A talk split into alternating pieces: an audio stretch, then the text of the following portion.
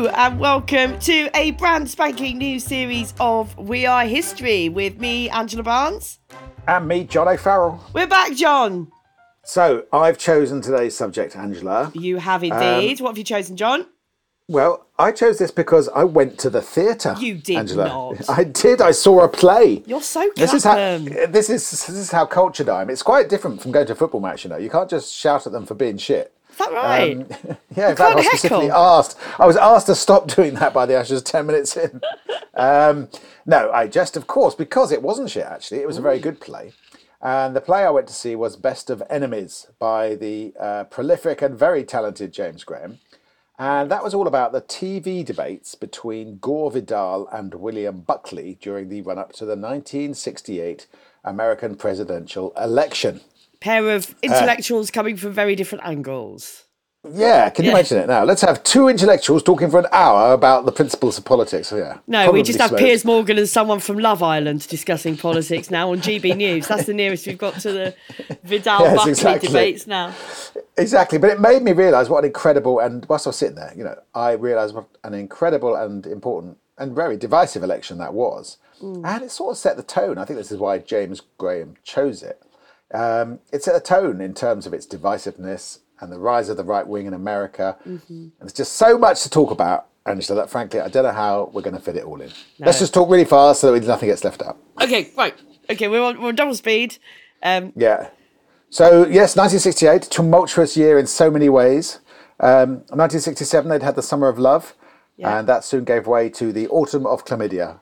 I like the way that in the notes that you've done for us, John, you've given yourself the best joke there. I see what you've done. It's actually, no, it's a stolen joke, actually. I nicked it from The Onion, so I thought... Oh, right, okay, that's fine. I was going to give it to Angela. I thought, no, somebody might go, oh, you've nicked that joke, Angela. And she goes, John gave me that joke. So thank you, Onion, for that gag. That's a good gag. Yes. So talk about 1968, Angela. So May 1968, pretty tumultuous time all over the place, really, wasn't it? In Europe especially, looked like there's going to be a revolution in France again, with the students rioting, being attacked by police. There was a general strike. General de Gaulle fled the country in fear. In Czechoslovakia, the Prague Spring was brutally put down with Soviet tanks. And, of course, in Britain, Gardener's World is broadcast for the first time. Revolutionary. Yeah. Actually, even in London, we saw these massive anti-Vietnam demonstrations, which had police clash with demonstrators outside the American embassy. I think we might end up doing an episode about the student protests in 68. Because we sort of individually came up with plans to do something about 1968, didn't we? But you had the Baader-Meinhof in Germany and all that was happening. Every time we touch on the subject, we say, we're doing a thing about that. And if we've got a backup. But that one was on my list. I said it was on my list, John. We're doing it. We're doing it. All right. Well, that's we'll see. We'll see, listeners. Yes, but all the tension and all the divisiveness came to a head in the US presidential election of that year. Mm-hmm. So just a bit of context running up to American politics before 68. The Democrats had sort of been in power throughout the 1960s. At the turn of the decade, JFK had narrowly beaten Richard Nixon, and the Democrats were in the White House. Nixon had been VP, the vice president, under Eisenhower in the 50s. In fact, his daughter would end up marrying Eisenhower's grandson, David, and Camp David is named after him. Ah. Did you know that? I don't think I did know that. Oh, it's one of those things I think I must have known that, but maybe I didn't. No, David Eisenhower will feature in this story, weirdly. Young David Eisenhower. So in 1960, Tricky Dicky fails to get the top job himself, famously losing the first televised debate because he looked a bit shifty and sweaty. Yes. And when people listened on the radio, they thought he'd done all right in the debate. Yeah. But anyone watching it's like, ugh. He's not an appealing looking man, was he, Richard Nixon? Sort of. No, sweaty upper lip. Yeah. And then...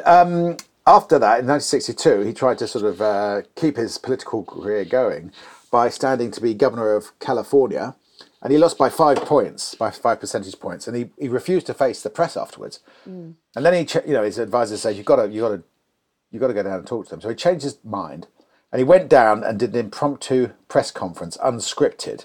Uh-oh. He went, danger. He's had a few drinks, you know. And he was like, you won't have Nixon to kick around anymore, gentlemen. This is my last press conference. Oh. And that was it. He retired from politics. That night, ABC News did a special program entitled The Political Obituary of Richard M. Nixon. Spoiler alert, he did not, in fact, retire from politics. Exactly right. Do you know what the M stands for in Richard M. Nixon, Angela? Oh, I don't know if I do. Michael. Milhouse. Oh, no, I did know that, because that's why Milhouse from The Simpsons is Milhouse, isn't it? No, it's the other way around. They named Richard after the character in The Simpsons. Is that right? Yeah. So the Democrats won a landslide in the election of 1964, as we know, in the wake of JFK's assassination. Yep. And the Republicans putting up an extremely right-wing candidate in the shape of Barry Goldwater. Boo. Boo, Barry Goldwater. And so JFK's former deputy, LBJ, was re-elected. That's Lyndon B. Johnson, was re-elected with a huge mandate to push through major social reforms, equal rights legislature. Everyone presumed that LBJ would run again when 1968 came around and that he would win. Yes, but, Angela, the Vietnam War was dragging on and on. Mm-hmm. The Tet Offensive by the North Vietnamese had made big inroads. And it was pretty clear that no victory for South Vietnam and its American allies looked in sight. Yeah, and people were really taking to the streets, marching. They were chanting, hey, LBJ, how many kids did you kill today? Which is not a good look for a Democrat candidate. No. And so when it came to election year, LBJ faced a challenge for the Democratic ticket that a few years earlier, it didn't look like that would happen. Yes, so there was an anti-war senator called Eugene McCarthy, and he announced that he would be seeking the Democratic nomination for president. So, Eugene McCarthy. Confused with rabid right-winger Joe McCarthy of House of Un-American Activities fame. We did an episode on that. Go back and listen to it. Yes, not McCarthyism. This is Eugene McCarthy, anti-war. McCarthy's an interesting character, actually. He considered himself something of a poet. And during this campaign, he quoted his own poem. I am alone in the land of the aardvarks. Oh, I am walking west. All the aardvarks are walking east. So something to think about there, Angela. When he was asked by Johnny Carson what sort of president would you be, he said, I think I would be adequate, which I suppose is a step up from the aardvark poem. But I think if I know anything about Americans and American politics, one, I mean, they won't even elect a woman. They're not going to elect a poet. Are they? And, I don't know. And secondly, they don't want their president being honest about their abilities. They want their president being triumphalist. Absolutely. So all these young hippies and beatniks who were behind Eugene, they wanted him to win. They started canvassing for him. And they were so determined to help him in his campaign that they actually shaved off their beards, cut off their long hair. And the campaign, they called it Clean for Gene. Because, if a scruffy hippie approached your ordinary American voter, they probably recoil in horror. So they clean themselves up, took to the doorstep. This is what I used to do when I was organising the Labour Party. Seriously. I was going, you are not going out in that fucking Clash T-shirt to knock on the door. So I lent somebody a suit once. I said, put this suit on and go out. You're knocking on these posh doors asking them to vote Labour. Don't do it with your fucking nose piercings and ripped Clash T-shirt. So I'm with the Clean for Gene campaign. Yes. You've got to try to persuade people. I think it was... Karma for Starmer. Does that work? No, that doesn't work. I was trying to. No, I can't do it. Clear for Keir. Yeah. Sort of works. It was George Bernard Shaw who said, if you are proposing radical ideas, do so in conventional dress. So I think that's true.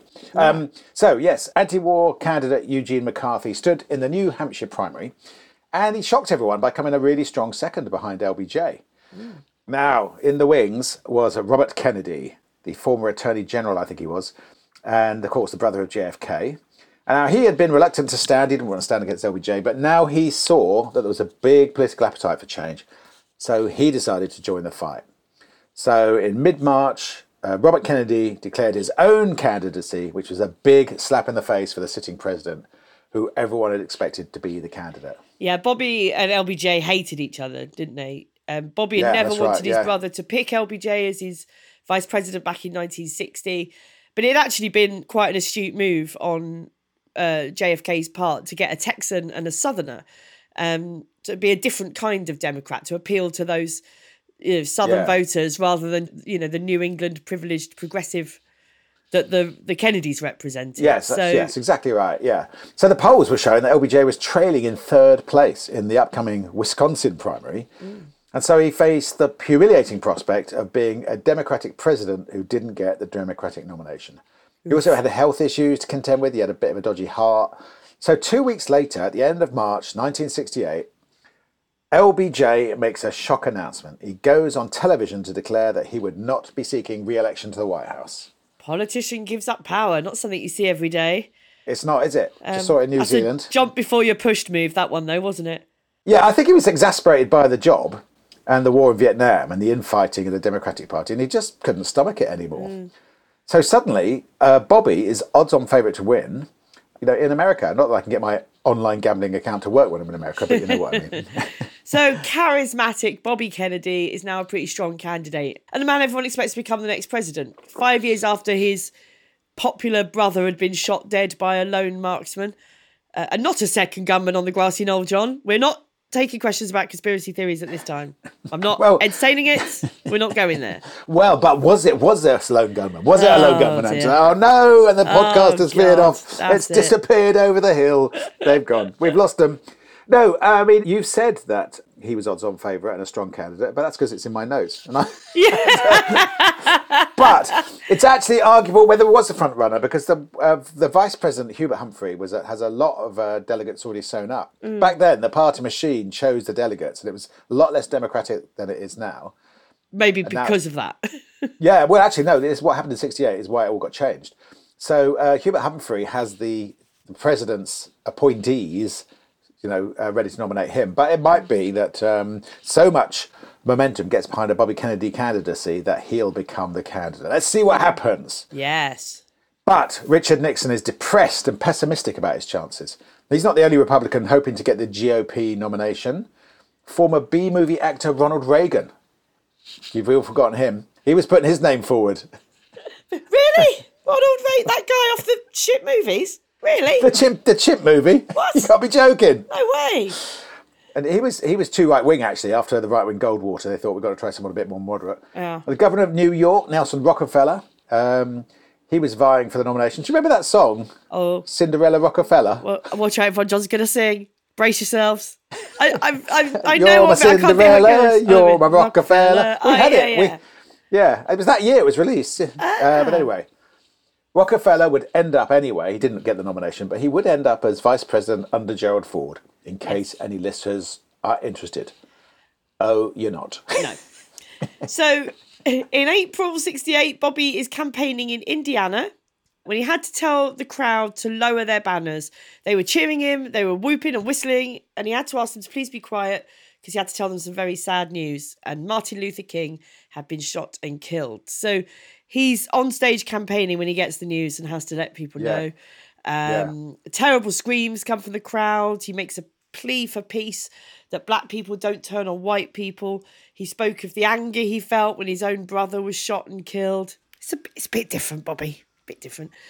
But of course, there are riots across America, a whole week of riots in over 100 cities. And all this time, Richard Nixon is selling himself as the law and order candidate.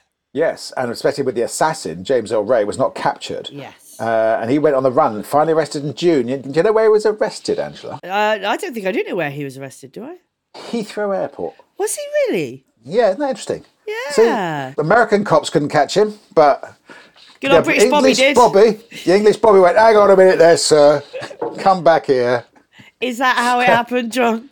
No, it's Dixon and Doc Green. Hello. What's going on here? I don't think we should be making light of this subject, sorry. No. But this was, of course, not to be the last shocking assassination of the year. Robert Kennedy's campaign was like building up momentum, and the biggest prize in the primaries would be California. And on June the 5th, he wins the state, and he looks like he might be unstoppable. So Nixon watched the California result, and he went to bed early, utterly dejected. Now, this is where his son, David Eisenhower, said, well, I'll stay up and watch the figures, sir, and I'll give you a full report in the morning, sir, because they always called each other sir back then, didn't they? An hour or two later, it's a tap on the bedroom door, and David Eisenhower wakes up Nixon to tell him that Kennedy had been shot. Nixon says, no, that was 3 years ago, 4 years ago. No. It's the other one. The other one. Yes. No, yes, yeah. Robert Kennedy had been given a speech at the Ambassador's Hotel. He'd gone down through the kitchens, and it was there that he was shot at close range by a Palestinian Christian who had Jordanian citizenship, who was furious about RFK's support for Israel in the 1967 Arab-Israeli War. Yeah. Lots of conspiracy theories about this assassination, that two guns were used, and there was a mystery second gunman. There's bound to be, really. Yes. Yes. I actually remember this assassination happening, Angela. I'm that old. Wow. Yeah, I was. I would have been 6 years old. I can now work out. But we were on holiday in Wales, and we were in this cafe, and I remember the waiter confirming to my parents that Bobby Kennedy had died. And I really strongly remember my parents' sadness, and it was very much, their sadness was very much in terms of the tragedy of a family that had lost one son, losing another. And it was viewed through the lens of the JFK assassination. At 6 years old, I wasn't thinking, what will this do to the democratic nomination process? Were you not, John? But, that's exactly the sort of child I imagine that you were. But historians are divided on whether Robert would have definitely won the Democratic nomination and then the election. I think the heart of it would have been getting the nomination, actually, because Hubert Humphrey, the vice president, had the party machinery on his side. And as I say, the nomination process was less democratic then. The delegates were selected, not elected. But it might be that Bobby's charisma and the association with his brother would have got him the nomination in the end. Yeah, but when it came to the time to select the two main candidates, the summer was hotting up, the soundtrack was Street Fighting Man by the Rolling Stones and Revolution by the Beatles. Vietnam War was raging. The Soviet Union invades Czechoslovakia. And the third and final phase of the Tet Offensive was launched by North Vietnam. And back in the USA, people were burning their Vietnam draft papers. So now we come to the conventions. A riot, a pig, two public intellectuals almost coming to blows on a TV discussion programme. That about sums them up, doesn't it?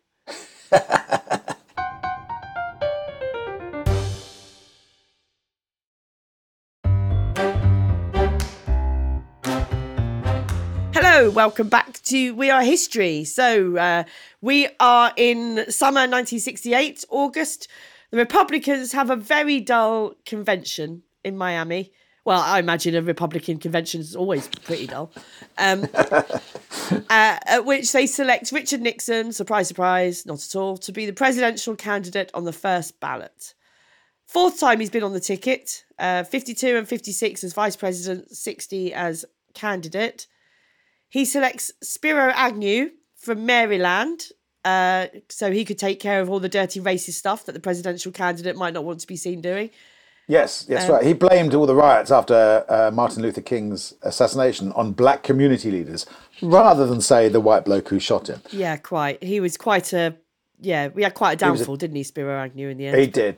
He had it come into him. But Nixon's campaign slogan was, "Nixon's the one." So a lot of polity in one short phrase. Yeah, and there's a terrible, there's a terrible song which they sing this over and over again. This sort of 1960s American woman's going, "Nixon's the one, Nixon's the one." You can hear it on YouTube if you can be bothered. God.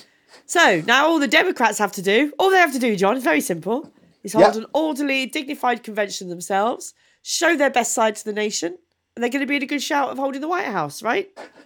Do we think that's what happened, Angela? Do we think you can rely on the left to pull it all together and, you know... put their differences aside. Yes. The left's really good at doing that, John. It's always worked for the Labour Party. It didn't really pan out like that. The Democratic National Convention was probably the most chaotic, bad-tempered, divisive, and outside the hall, the most violent, ugly political convention there's ever been. And I went to Labour conference in the 80s. So, yeah, Derek Hatton and Militant have got nothing on this, Angela. So inside the convention, the parties split on the wall, while outside, thousands of activists have descended on Chicago to protest about Vietnam, as well as proposing an entirely new type of society based on peace and love and drugs and tie-dye T-shirts... Exactly. Long hair. And being the sort of young man that you don't want your daughter to marry. And these were the... Those are the yippies. So I always thought yippies was like another 1960s word for hippies. Yeah. But actually it comes from their political party, the Youth International Party, YIP, founded by, among others, Abbie Hoffman and Jerry Rubin, who were like these super cool counterculture heroes. And they turned up outside the Democratic National Convention with their party's own nomination for president. And that was a 145-pound pig named Pigasus. Of course it is. You've got to have a pig. Yeah. A pig. Well, they said, one pig's as good as another is what they say. So Pigasus the pig was paraded around in Chicago outside the Democratic Convention. They demanded that the pig be treated as a legitimate candidate with US Secret Service protection and White House foreign policy briefings. Oh, why do the left do this to themselves? Oh, my God. So Jerry Rubin's in the process of reading the pig's acceptance speech for him when the pig was arrested by the police and 7 yippies were arrested with him. The pig was placed in a police wagon and taken away to the Chicago Anti-Cruelty Society. Oh. And the 7 were locked up in cells and a policeman came to them and said, "You guys are going to jail for the rest of your life. The pig squealed on you." Nice. That's not a bad joke for a copper, is it? You don't expect much, do you? But in the court case, when they were asked where they got their pig, they described going from farm to farm in Illinois and asking where they could get a pig. And the defence counsel said, "Did anyone suggest a police station?" Objection overruled. So the yippies also had another part to their plan, John. It wasn't just, let's take a pig along and that'll do it. They also had a plan to send these super hot hippie girls to seduce the delegates at the convention and these super hot wedding down studs to seduce the wives of the delegates. And the idea was to give them all LSD, so they were tripping while they were voting. Sounds like a great party. Hoffman told the TV cameras, this sort of queen of the yippies, she said, "We're dirty, smelly, grimy and foul. We will piss and shit and fuck in public. We will be constantly stoned or tripping on every drug known to man." Exactly right. Abbie Hoffman was a bloke. I had some friends like that at university. There was always one, wasn't there? Yeah. So Mayor Daley took all this seriously and was convinced that he had to stop a revolution in his city. The city of Chicago had lobbied hard to get the convention. The Democratic Mayor Daley had said to LBJ that he would make sure that any demonstrators did not get anywhere near the convention centre. Daley was a thug and a bigot, and the behaviour of the Chicago police under his stewardship is sort of one of the big scandals of this story. And his heavy-handed tactics shot the media, and many news journalists were beaten with police batons, as well as yippies and hippies. And even inside the hall, security guards were roughing up journalists who tried to talk to the wrong delegates. Dan Rather, Walter Cronkite, who were nationally respected figures, were witnessing the violence. And in Dan Rather's case, being subjected to it. Yeah, and it was reported that Daley had told the police only to beat up the people campaigning for the candidates he didn't want. If they were lobbying for Hubert Humphrey, they should be left alone. Wow. So Daley was actually trying to persuade LBJ to re-enter the race because everything was turning so chaotic. And he had a load of placards especially printed that said, "We love LBJ." And Johnson did actually discuss the prospect of coming back into the race as a way of ending the division. But I think by then things had gone too far, Angela. Yeah. When it became clear that there's an actual battle happening outside the convention hall, speakers tried to get to the stage to condemn what was happening outside. Yeah. There was a senator called Senator Ribicoff, and he used his nominating speech for McGovern to report the violence going on outside the convention hall. And he said, "With George McGovern as president of the United States, we wouldn't have to have Gestapo tactics on the streets of Chicago." And Mayor Daley, who was their host, responded by shouting, "Fuck you, you Jew son of a bitch." Wow. Which is, wow. I mean, it's all very dignified. Wow, the mayor of Chicago. Yeah. Flippy. Yeah, all very dignified and respectable. And to discuss the convention and the issues around it, ABC TV channel had this great idea of getting two diametrically opposed intellectuals to bring some civilised debate to the table, John. Yes, that's exactly. This is the play I just saw, Gore Vidal and William Buckley. And I will tweet out a bit of the debate. Should we explain a little bit about who they are? Because there'll be people who don't know who Gore Vidal and William... Yeah, I didn't know who they were, really. I knew he was a writer. Yeah. I knew they were writers, but go on. Well, William Buckley was sort of an extreme... I don't know loads, but was a sort of extreme right-wing... He'd supported Barry Goldwater, hadn't he, I think? Yes, and he was the editor of the New Review or something. The National Review? National Review. Is it National Review? He was sort of part of the intellectual renaissance of the American right. Yeah. So he was able to present those sort of quite simplistic right-wing racist ideas with an air of intellectualism and a narrative that it was, he basically was quite open in saying that black people were less than white people. Yes, yes. And Gore Vidal was a gay bisexual novelist, author. Yes. Bisexual, was he? Okay. And he'd written stuff that was quite saucy and was, slammed, and which actually comes up during the debate. But these two, they're going for each other, hammer and tongs, and interrupting each other. And it climaxes with Buckley saying to Vidal, "Stop calling me a crypto-Nazi, you queer, and go back to your pornography." You don't get that in our prime ministerial debates, do you? You don't get that with David Cameron and Miliband, do you? He threatened to punch him. He goes, "You'll be plastered." And he threatened to hit him. This is out going out live, Angela, and the broadcaster was like, "Oh my God, this is terrible. Two writers hurling personal insults at each other on national television. What are the ratings going to be like?" Of course the ratings went through the roof. Who wants debate boring? Writers calling each other queer and Nazis and threatening to punch one another in the face. That's what the voters want to see when they're trying to decide how to vote. And I think the point the play I saw was making that it's sort of when we realise that angry conflict is better for the ratings and makes more money than constructive debate. That's really depressing, isn't it? Because this is the moment when you realise the public aren't interested in, the sort of sensible debate is what they just want to assume their politicians are doing and they don't have to worry about. As soon as you make entertainment out of politics, there's a direct line from that to what happens on Twitter and comments under articles and GB News and all of these sensationalist things, which are what grab people's attention, because day-to-day politics is boring, as it should be. Yeah, yeah. It's the business of governing and running a country. So I'd say the only other time, Angela, there's been such gripping televisual debate between writers of left and right is the 2005 election, when BBC Breakfast pitched conservative Frederick Forsyth, who wrote The Day of the Jackal, against Labour's John O'Farrell. I remember it well. I imagine James Graham's writing another play about it as we speak. Plus there was Rosie Boycott for the Lib Dems, but at no point did any of us call the other a crypto-Nazi or a queer or threat. At least not to their faces. That was in the bar afterwards, wasn't it, John? Exactly. So the front runner for the Democratic nomination was Hubert Humphrey, the current Vice President.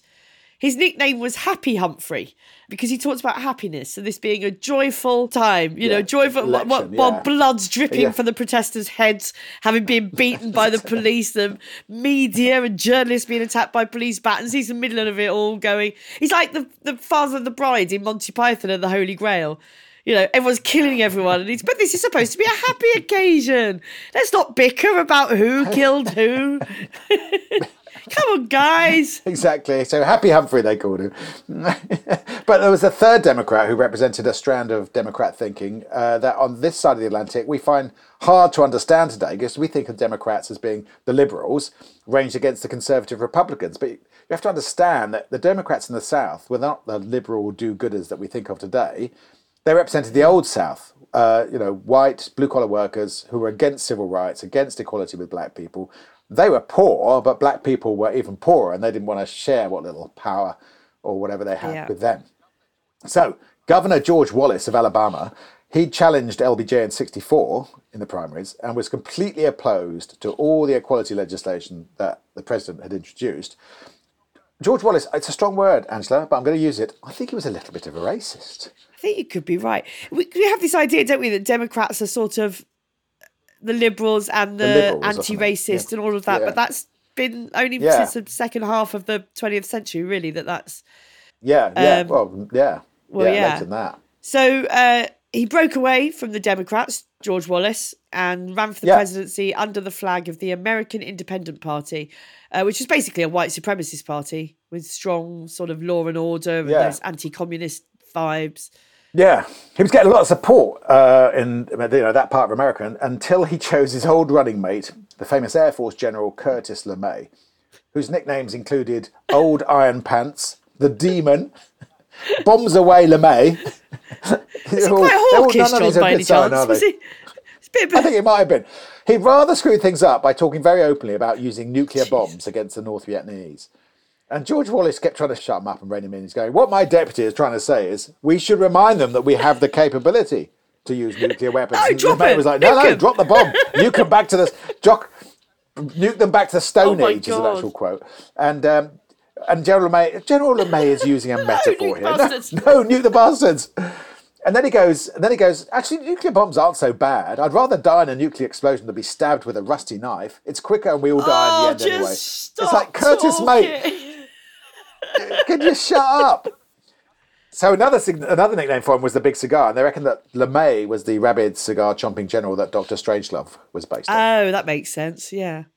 So the polls had shown that the Democrats were ahead all through June and July, and it was only when they got into August that the Republicans begin to pull ahead, so after the convention. Yeah. There was no TV debate between Nixon and Humphrey because Nixon wouldn't agree to one after it had gone so horribly wrong for him and everyone lost trust in him when they could see his face back in 1960. He decided not to go down that road again. Yeah. I mean, sorry, I neglected to say in my notes that Humphrey, of course, got the nomination and it was all fixed. So, Wallace had broken away and Eugene McCarthy had not got sufficient votes. So it's between Nixon and Hubert Humphrey. Polls were narrowing as election day got closer. The weekend before the election, LBJ announced a halt in the bombing of North Vietnam. The Halloween peace, they called it. Peace negotiations have been going on in Paris since May. And now Johnson helped his vice president with the timing of the peace announcement. Which is pretty cynical when you think, because they could have stopped the bombing a bit earlier. Might have saved the lives of some innocent Vietnamese civilians. But, no, we'll stop it now because that's when it helps my VP with his presidential candidacy. But that's small fry compared to what Nixon did next.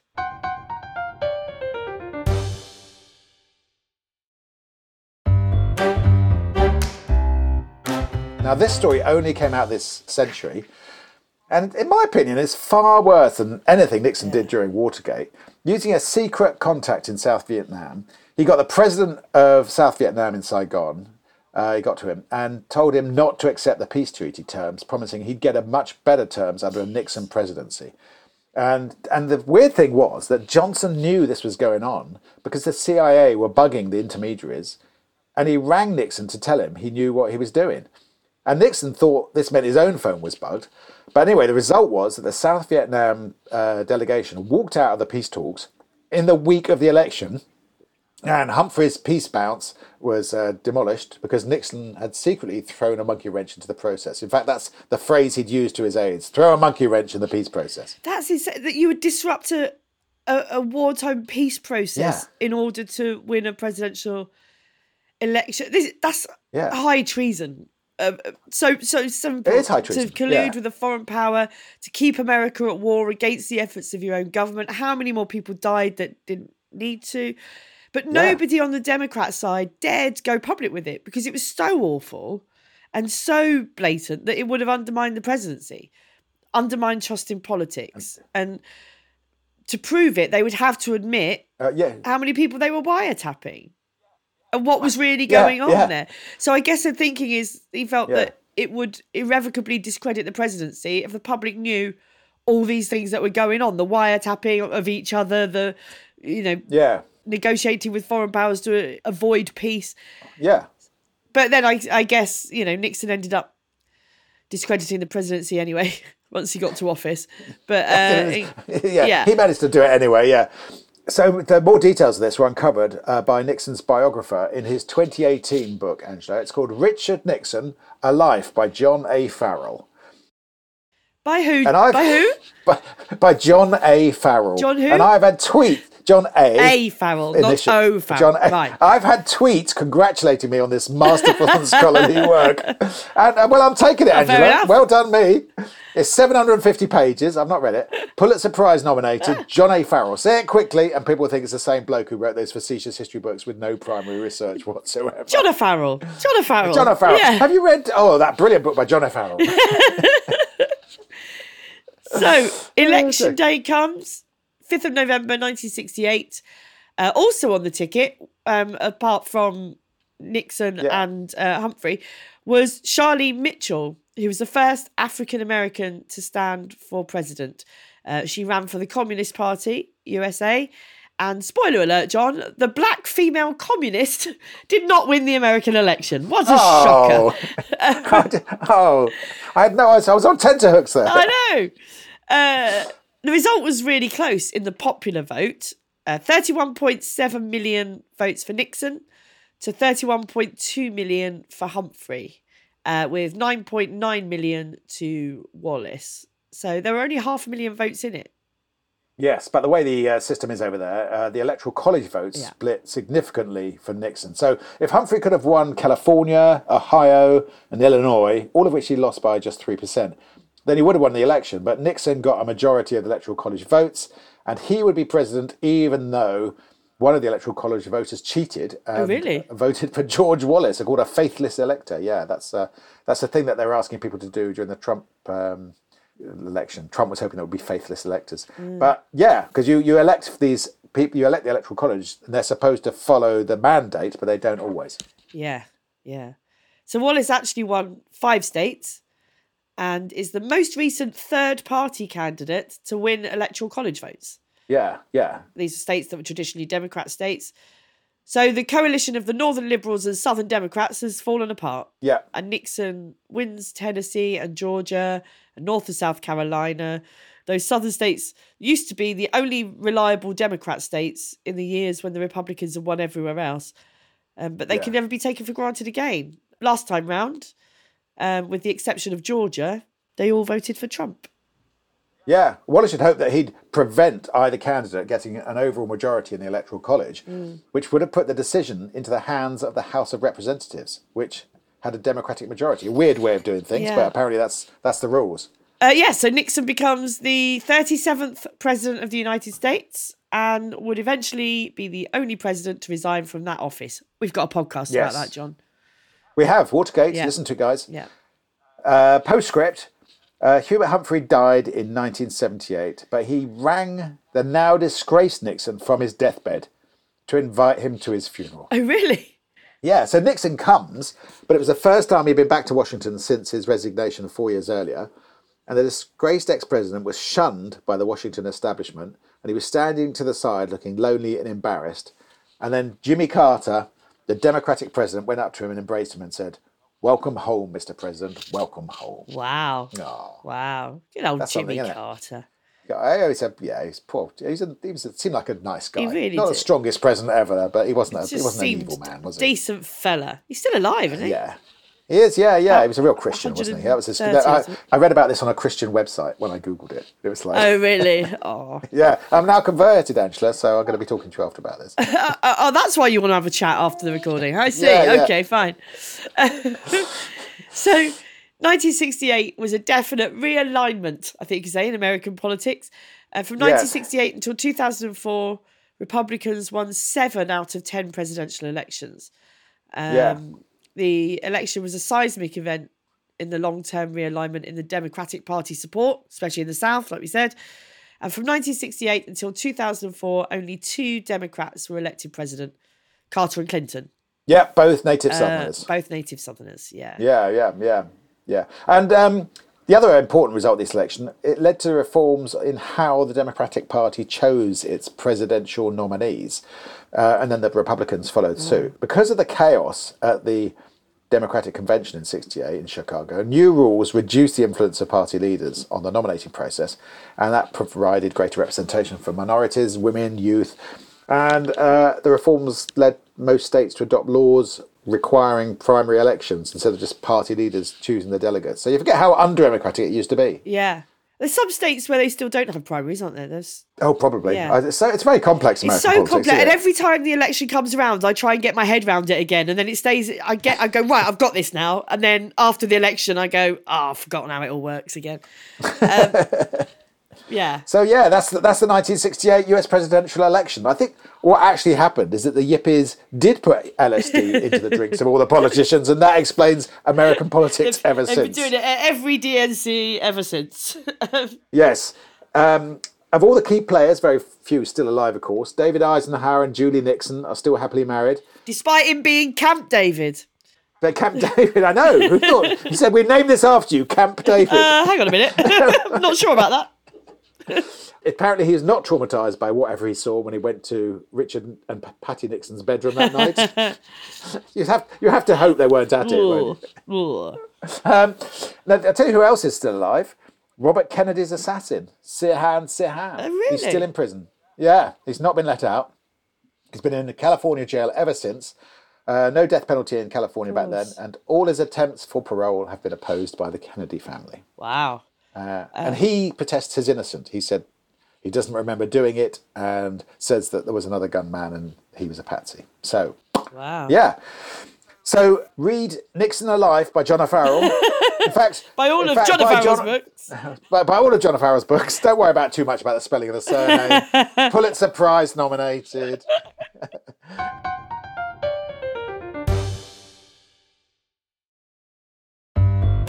We have exciting news. If you want to support us, we now have a brand new membership club. That's right, you can be a We Are History member.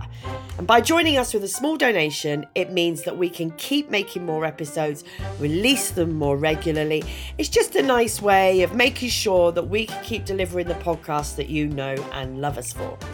This small pledge every month means you get every episode of We Are History a whole week early and ad-free. Plus, you'll be able to suggest topics for us to dive into in the next series.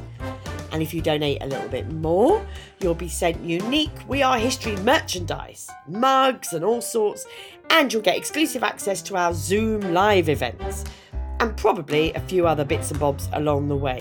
So if you want to find out more about what becoming a member entails and how to become a member, just visit podmasters.co.uk/wearehistory. And we'll see you in the club. We Are History is written and presented by Angela Barnes and John O'Farrell, with audio production by me, Simon Williams. The lead producer is Anne-Marie Luff, and the group editor is Andrew Harrison, with artwork by James Parrott. We Are History is a Podmasters production.